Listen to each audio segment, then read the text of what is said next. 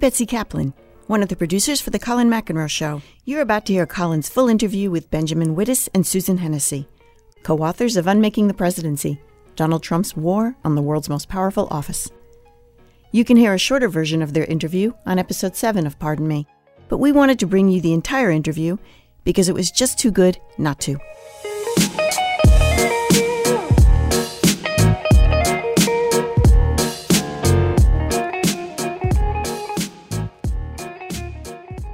Really since the Trump era began and maybe earlier, for those of us who've been trying to make sense of it, I mean, one of the really indispensable tools, one of the places you go when you're going, what? He fired Comey? What? What does that mean? Can he do that? Is Lawfare. Lawfare is kind of where you go to find out from really, really knowledgeable people what's going on or, or what shouldn't be going on. And so we're very happy today to have uh, guests whom we have coveted for quite some time. Benjamin Wittes, a senior fellow at the Brookings Institution, editor in chief of Lawfare analyst for MSNBC, and the co author with the next person I'm going to mention of Unmaking the Presidency Donald Trump's War on the World's Most Powerful Office. The next person I'm going to mention is, in fact, Susan Hennessey, senior fellow at Brookings, executive editor at Lawfare, analyst for CNN, and the co author of Unmaking the Presidency Donald Trump's War on the World's Most Powerful Office. I should say that as we speak, the book isn't quite out yet, although I was able to buy a bootleg version on Canal Street fairly cheaply. It appeared to have been translated into Chinese and then back into English, which created a few problems. But you, you're going to want this book. I obviously do have a copy of this book, and it is it's like kind of like a manual for figuring out all the things that have happened and are happening. And I'll be consulting with this book often.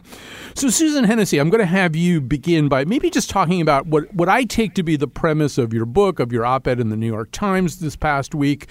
One of the things that you're looking at, which is that in some fairly unique way, Donald Trump has converted the presidency from a position of service to the people, to the Constitution, to the nation, and into what you guys call a personal and expressive presidency or a personal and expressive way of conducting the affairs of the presidency. Say a little bit more about what you mean by that.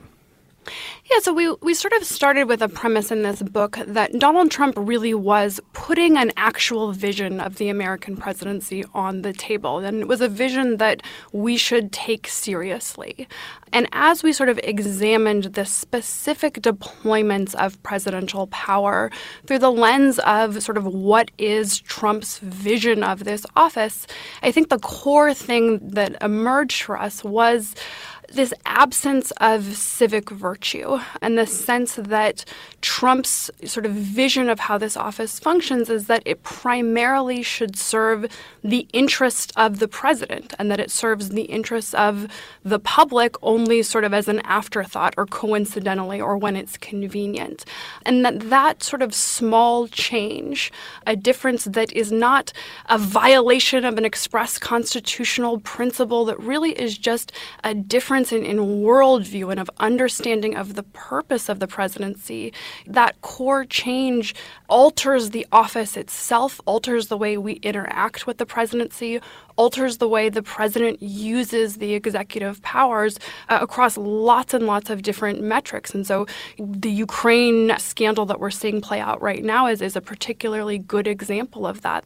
The president is vested with foreign policy powers, the president is vested with overseeing the investigative agencies of the United States. And whenever a president uses those powers that are indisputably within what he's allowed to do for his own purposes rather than in a genuine vision of what's best for the country, that warps things in really profound ways. Yeah, and I thought one of the interesting points that you made about that particular thing, Benjamin Wittes, is the way in which some of the norms that President Trump have violated are norms which, if had they been adhered to, would have saved him some trouble. And and we can use Ukraine as an example. So one of the chapters of your book is basically about what is a presidential decision, what are the components of it, and, and what's the process by which a presidential decision is reached. And that usually requires quite a bit of consultation. It entails going through certain channels. You have experts who are consulted who can talk about probable outcomes and then the decision tree that branches out from some of those outcomes. What are we going to do if this happens? What are we going to do if that happens? Are we doing something legal or Ill- illegal? And his White House, his administration seems to consist heavily of either positions that aren't staffed at all. I think Brookings is kind of the keeper of the list of positions that are just are not staffed, or people who are there in acting positions, or people who are his relatives, and the people who are there who are core professionals who might fit the description of people you would consult with are people he doesn't choose to consult with because he's expressive and instinctual. But one of the points you make, Benjamin Wittes, is had he done all that stuff with Ukraine, he could have put a, a nicer envelope around the card he was playing. Yeah. So if you start at the beginning of the Republic, the presidency looked like a virtuous version of the Trumpian presidency. And the reason is that presidents didn't really have any staff, right? And so George Washington kind of had to do things himself. And we quote a passage of a biography of, of John Adams where he's basically doing all the work, right? He's sitting at home in Quincy, Massachusetts when his wife is sick and he's answering thousands of letters himself and giving orders for how a lighthouse is to be built, right? All these things that we associate with the broader executive branch were originally done by the president himself. And over time, the executive branch grows up for two reasons. One is that it is actually impossible for the president to run everything himself. And so you develop these cabinet agencies that become staffed with people who do the things. The second reason is to have processes and systems to advise the president so that matters only reach the president for decision when they are actually important enough for the president to decide them himself. Also, that when he has to make a decision, he is exquisitely well informed of all of the different equities. And all of that we assume to be the way the presidency functions. But it's actually, and this is the part where the expressive presidency really sort of jumps out of the closet and says, boo, it's all voluntary right? And if the president actually prefers to just shoot from the hip, he gets to do that. If he just prefers to say, okay, we're going to kill Soleimani now, or we're going to withdraw from Syria because I just had a conversation with Erdogan and he asked me to. He gets to do that. He gets to jettison all of these processes when he feels like it. And the Ukraine scandal is a good example of this. We expect that foreign policy is going to be conducted by foreign policy professionals who will advise their higher ups, who will then maybe advise the president. And when the president gets on the phone with the president of Ukraine, he is going to say the things that U.S. policy has represented. And obviously, he's in charge of that, but he's also guided by that. What we don't expect is for the president to ignore all the talking points he's given that his process is created and just say, hey, I really want you to do me a favor. Could you investigate my presidential opponent? But there's nothing that actually stops that. And so the point is that we've built up this process presidency through history because it works. But one thing it doesn't work that well at is expression and what we call the vanity plate elements of the presidency. And those are the things that Trump really, really cares about. All right. So there's so much in what you just said, Benjamin. And so I'm going to pick one little part of it and have you guys kind of uh, walk us through this because we've got an example of the kind of thing that you're talking about. You say in the book, there's a great chapter on the rhetorical power of the presidency. And you say that a presidential statement, you know, should ideally be operational as foreign policy if the president says it and it's about foreign policy. So let's listen to President Trump talking to Fox News' Laura Ingraham a Friday or so ago about what he believed is the rationale for the assassination of Qasem Soleimani. I can reveal that I believe it would have been four embassies, but Baghdad certainly would have been the lead. But I think it would have been four embassies, could have been military bases, could have been a lot of other things too. But it was imminent. And let's button that up with the thing that came after that because it actually relates to another chapter of the book. This is Secretary of Defense Mike Esper a few days later with Margaret Brennan on Face the Nation and how he understood that threat to the four embassies. What the president said was he believed that it probably and could have been attacks against additional embassies. I shared that view. I know other members of the national security team shared that view. Probably and could have been. That is That sounds more like an assessment than a specific, tangible threat with a, a, decisive piece of intelligence. Well, the president didn't say it, there was a tangible. Uh, he didn't cite a specific piece of evidence. What he said is he probably he believed. Are you saying there wasn't been, one? I didn't see one with regard to four embassies. All right, so Susan Hennessey, I mean, we could get down and dirty and parse all the grammar of this, but it seems as though in that first clip that he, the president of the United States, is saying that four embassies faced an imminent threat, except that all of that has to be kind of fed through the Trump differentiator, where we're constantly saying, but maybe it doesn't have that status. Can you comment a little on that? Yeah, so I, I, think this illustrates a profound point about the fracturing of the executive branch. So we talk about the non unitary executive. So the concept of a unitary executive, which is the actual theory, is that there's one president, and the president is the head of the executive branch. And really, the executive branch is the president, right? It's just kind of his arms and fingers, it's the various people that are going about carrying out his will. And so when the president says something, either makes a factual representation or talks about a policy, we're accustomed over, over a long sort of period of history of understanding that the president speaks on behalf of the entire executive branch of the United States. And one thing we've seen over and over again in the Trump presidency is the president says something, and then his cabinet officials or his federal agencies will come forward and say something different. And that leaves us in a little bit of of an odd, sort of bewildering situation because you have to ask what does that mean? And, and what is the position of the executive branch? Is the position of the executive branch that the president believed there was an imminent threat against four, four embassies and we need to take that seriously? And, you know, some guy who works for him might have said something different, but he's the commander in chief. And so we have to sort of evaluate the policy choices and the legal options based off of his representation. Or is it instead that it's the guy who works for Trump who actually knows what he's talking about, who's really informed, who has some obligation or, or intention to try and tell the truth. And so, really, Trump is just kind of the mascot out there. He's not really speaking for the executive branch. It, we've seen lots of different institutions really struggling with how exactly to respond to this. So, we've seen the judicial branch that has this concept of executive deference, of sort of accepting what the president says as, as the, the meaning of the executive branch and as having sort of certain presumptions that are assigned with it.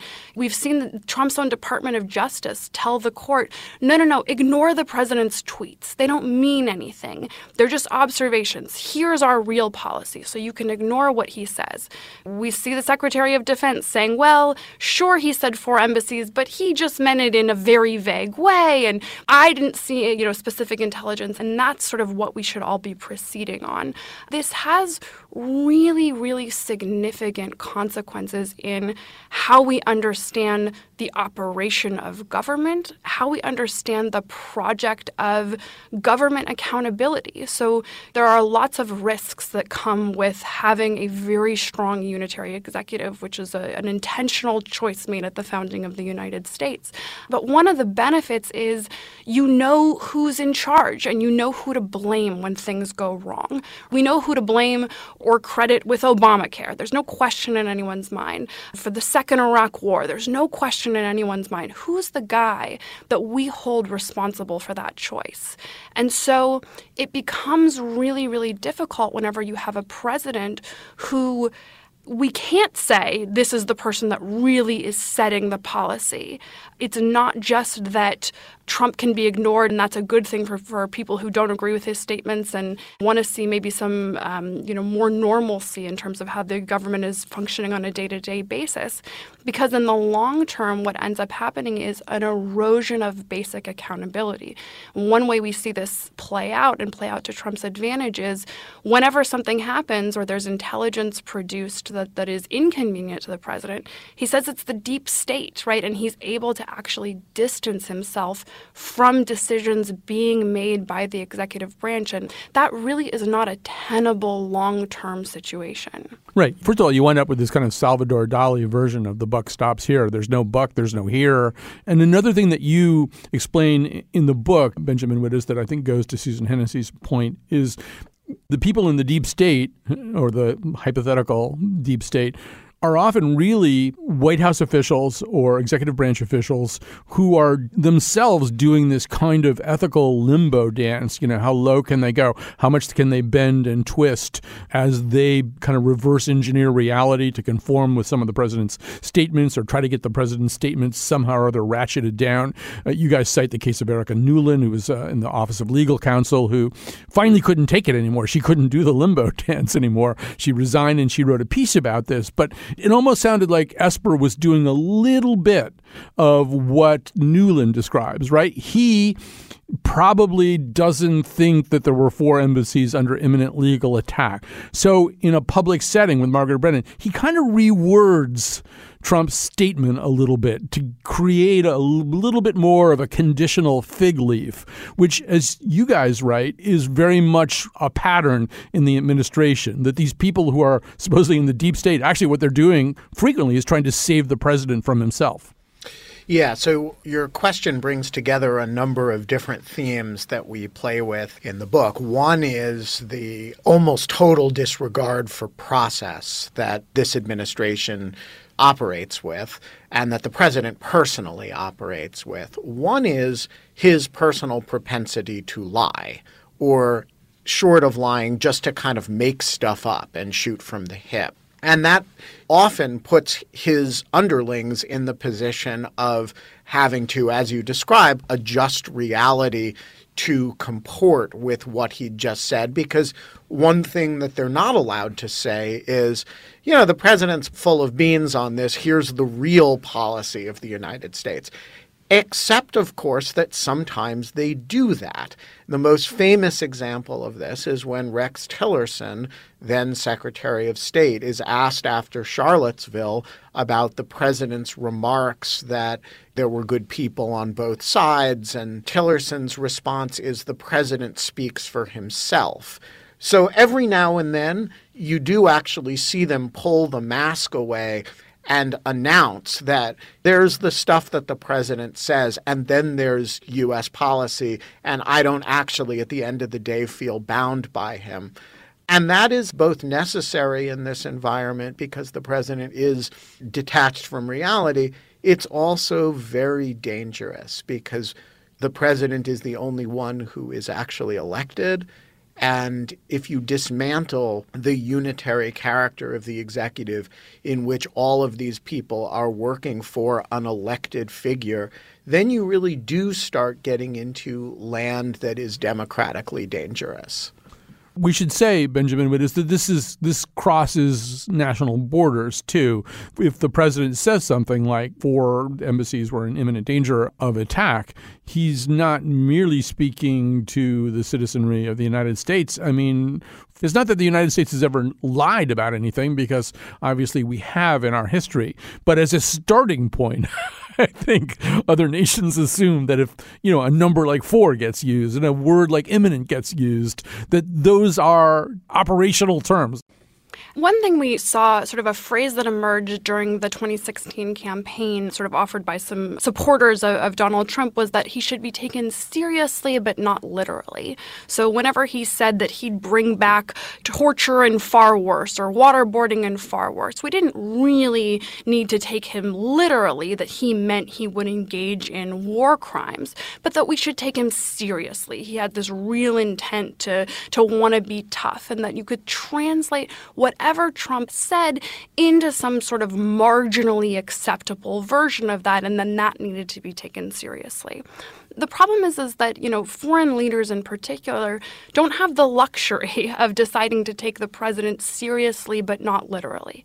When the president of the United States says either publicly or, or on Twitter or elsewhere that he intends to levy sanctions, whenever the president engages in military action that requires particular specific justifications under international law, other countries in deciding how to respond, in deciding whether or not the United States is behaving in a legitimate manner or an illegitimate manner, in coordinating their own national interests. They have to accept what the president says is, is actually what he means, or, or usually that's how we expect sort of the, the world to function. And so, just as we've seen the sort of the, the fracturing and the struggle of institutions and institutional actors within the United States domestic context struggle with how to grapple with this very unusual feature of the Trump presidency, we see the same thing happening, uh, you know, with foreign leaders, and, and we see a variety of strategies playing out. So some countries appear to be kind of just trying to wait him out. He says things, and they try not to overly respond, and hope that maybe those lower level bureaucratic actors will come in and clean things up. We see other actors who, who feel that they have no choice but to take this stuff literally, to say that these are genuine threats. They need to respond accordingly. And so we can see how that plays out in the relationship between the United States and Iran, the United States and China, the United States and our various NATO allies. So when a president says that NATO is obsolete, as Donald Trump has, that statement itself erodes confidence in NATO. It helps create the condition by which NATO is obsolete because the entire structure of a treaty relationship, of a mutual defense relationship, is that other people believe in the nature of the commitment, the nature of the United States' commitment.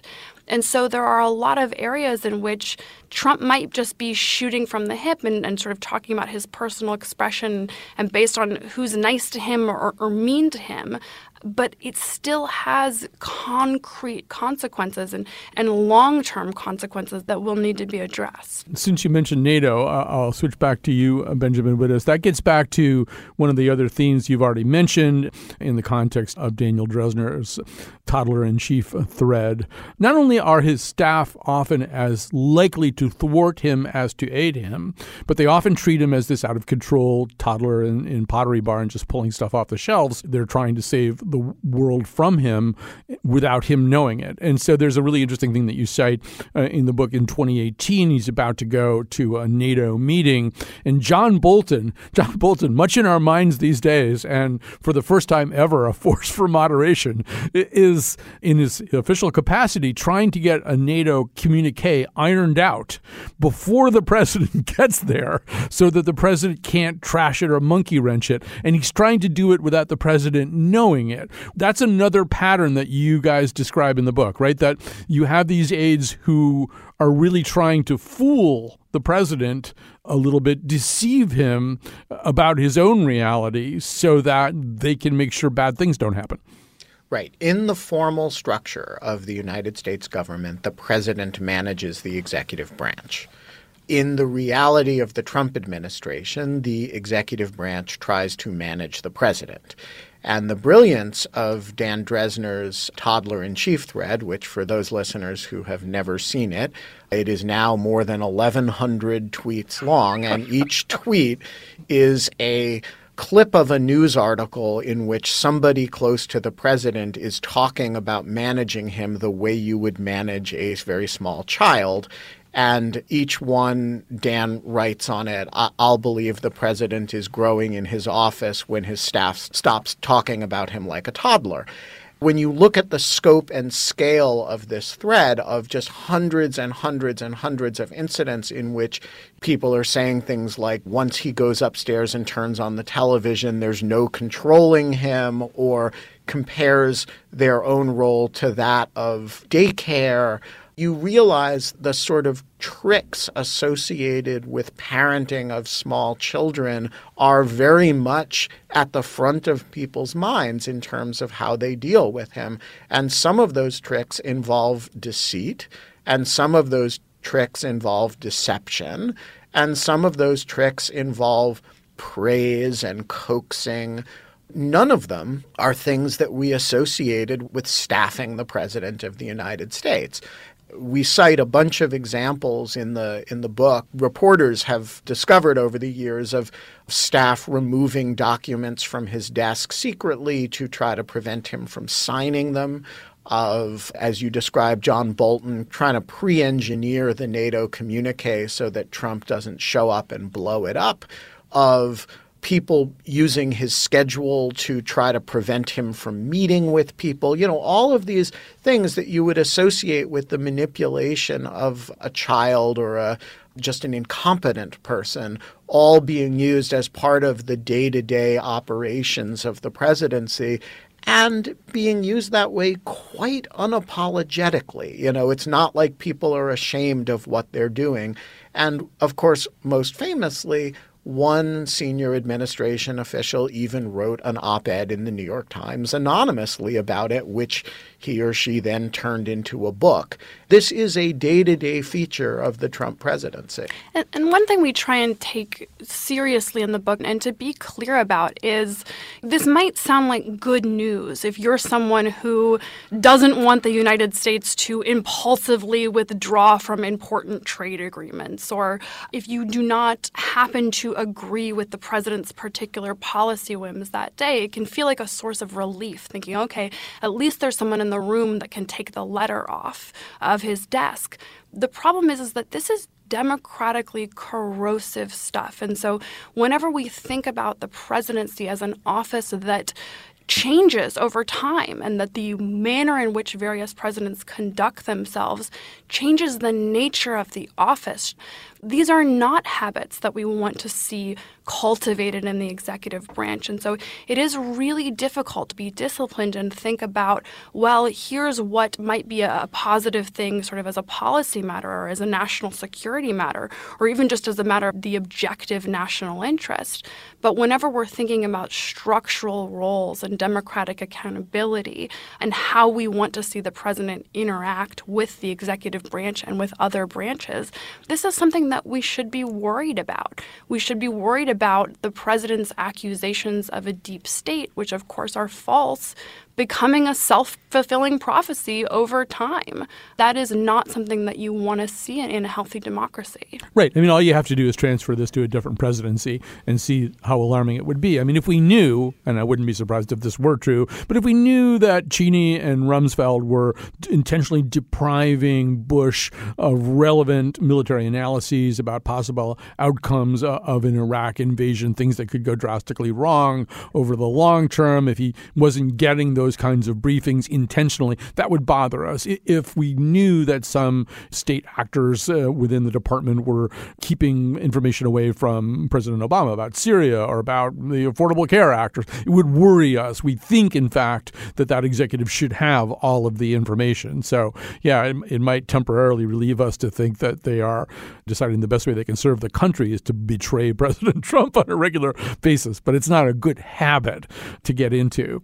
You know, one of the things that you do that you bring up here, by the way, we're talking to, if you're just tuning in, Susan Hennessey and Benjamin Wittes. They are the authors of Unmaking the Presidency, Donald Trump's War on the World's Most Powerful Office. It's a book that comes out in a couple of days. So, one of the things that I think you bring up that's really interesting is that certain theorists of the presidency, starting with Hamilton, would say that you want the presidency to be nimble. You want the president to be able to be a fairly unfettered actor who can get stuff done, who will not be a king, but will have the ability to act in a fairly unencumbered way. And that's part of the genius of the way the office is designed. The problem is that the checks on the office have to be there too.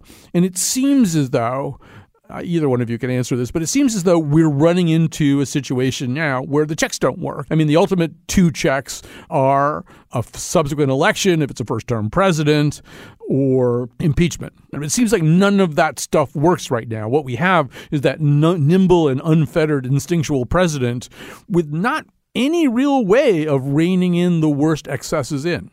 I'd like to say you were right, except I think the problem is worse than you uh, just described. Uh, first of all, uh, let's start with the checks that Hamilton imagined, because the failure of those are really almost complete. The big protection that Hamilton imagined, and you're going to laugh when I say this, because it so doesn't work, is the Electoral College. Because Hamilton imagined he was very proud of the Electoral College, and his vision was that you would elect these people who would come together and then indirectly by electing these people they would choose a president and that would operate as a bulwark against the possibility that the masses might choose a demagogue. The Electoral College now operates in precisely the opposite fashion. The masses, the majority, did not choose this demagogue. The majority was wise to this situation. The Electoral College, which has become this automatic distribution of small state power, chose over the majority will precisely the sort of figure that the Electoral College was in fact designed to keep out. Moreover, the founders did not imagine party government. And the role of political partisanship in maintaining Trump's power has denuded the impeachment process of a lot of its power and threat, has really kneecapped a fair bit of congressional pushback against encroachments that he's engaged in and has facilitated a lot of the expressive features of the presidency. So if you cannot rely on Congress to say, no, it is not okay for the president to behave that way.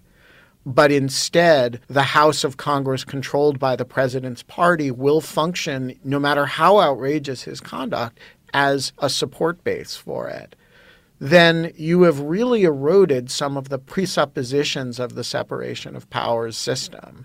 You end up putting an immense amount of stress on two features of the constitutional arrangement. One is the possibility of reelection. And if you think about the future of the American presidency, the amount that turns on what happens nine, ten months from now in November is extreme. And the second, which is, of course, a creature of the 20th century, not of the founding, is the two term limit on the presidency. And so we end up putting immense weight on these constitutional features some of the other features that the founders created to make sure the presidency was both nimble and able to act quickly and decisively, nonetheless has real checks upon it. Some of those features really didn't work. I think all of us feel that right now, that it doesn't work. Although, as we're speaking, and the facts on the ground may have changed by the time anybody else hears this conversation, but as we're speaking, there are some indications now that there are Republicans in the Senate who are uncomfortable with Mitch McConnell's earlier assertion that he would uh, essentially work in lockstep with the presidency to get through the impeachment process, that he didn't really see his job as in any way distinct from the aims and goals of President Trump, at least when it came to this particular thing. And you're starting to see the Susan Collinses and the Lamar Alexanders kind of wake up and go, too bad you said that because when you say that, it doesn't sound right. You know, it doesn't sound like a check at all. And that's one of the things we're supposed to be. There are supposed to be checks and balances. So, Susan Hennessey, it does seem as though there are some people there within this broken looking system who are maybe less comfortable with brokenness than some of the prime movers like President Trump and Senator McConnell.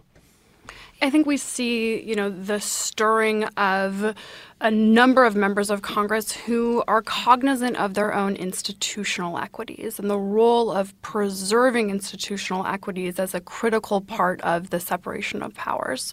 And so, while they might be willing to subvert their institutional equities for partisan reasons in lots and lots of circumstances, the stakes here are just really, really high. And so, either for genuine reasons of conscience and that they've sworn an oath of office and that they play an important role in our Constitution constitutional function or for political reasons that they want to be perceived as fair and sort of reasonably nonpartisan in, in making these judgments because before their constituents, that they are sort of attempting to ensure that there are actually witnesses are called and that there's the perception of sort of procedural legitimacy. All that said, it's still extraordinarily, overwhelmingly unlikely that the president will actually be convicted and removed from office. So that doesn't mean that this is a failed impeachment. So, one sort of interesting feature that we've seen emerge over the course of, of American history is that failed impeachments are the precedent of impeachments, that all impeachments and all previous impeachment have been failed impeachments, meaning being impeached without actual removal, and that that itself is still a very, very important constraint. That it really matters whenever the House of Representatives says, we are defining this conduct as impeachable conduct. We're sending a message not just to this president, but to all future presidents that this is the kind of thing that will get you impeached. And, and we're putting a marker down and we're saying, you know, we draw the line here. And the political ramifications of that seem really, really big right now, but those will diminish over time and the institutional and constitutional implications will actually grow over time and, and I think become increasingly important. Now, all of that said, it is still unlikely that the president actually uh, ends up being removed from office. And so I think what we have to recognize is that re-election here is ratification and that the ultimate choice before the American people is going to be in November and that we aren't just ratifying or deciding whether or not to ratify the particular policies of Donald John Trump. We are actually ratifying his vision of this office, how it should work, what its purpose is for, and who it should serve. And that whenever we look at the history of the American presidency, there are lots of presidents that break norms and do things that, that nobody ever did before. And some of those presidents are just blips, right? They do things and it was that way for a little while and then it kind of springs back and nobody ever tries it again. And sometimes presidents do things and it becomes the new norm. It actually alters the office forever. And the, the mechanism by which we decide whether or not Trump changes to the office office are blips or permanent is going to be whether or not he is reelected and whether or not his vision is ultimately a politically successful one. And so, one of the important things to sort of keep in mind, both as we focus on the, the immediate question of impeachment and also, you know, over the next year of the of the campaign, is making sure that we keep those questions clear in our minds and not get overly sort of lost in, in the weeds of very small sort of policy disputes. And there are larger stakes here. You know, I had other questions, but that was such a beautiful, although frightening ending. I think we're going to end it here. That was Susan Hennessey, senior fellow at the Brookings uh, Institution, executive editor at Lawfare, analyst for CNN, and the co-author with Benjamin Wittes of Unmaking the Presidency: Donald Trump's War on the World's Most Powerful Office. Also in this conversation, and Benjamin Wittes, senior fellow at the Brookings Institution, uh, editor in chief of Lawfare, analyst for MSNBC, and the co-author of that book, which comes out in a few days, and it's really, really terrific. If you're the kind of person, anyway, who's trying trying to make sense out of chaos, it's going to turn out to be uh, pretty indispensable. I want to thank both of you for spending this time with us. Thanks for having us. Thanks for having us. I'm sentimental, if you know what I mean. I love the country, but I can't stand the scene. And I'm neither left or right. I'm just staying home tonight, getting lost in that hopeless little screen.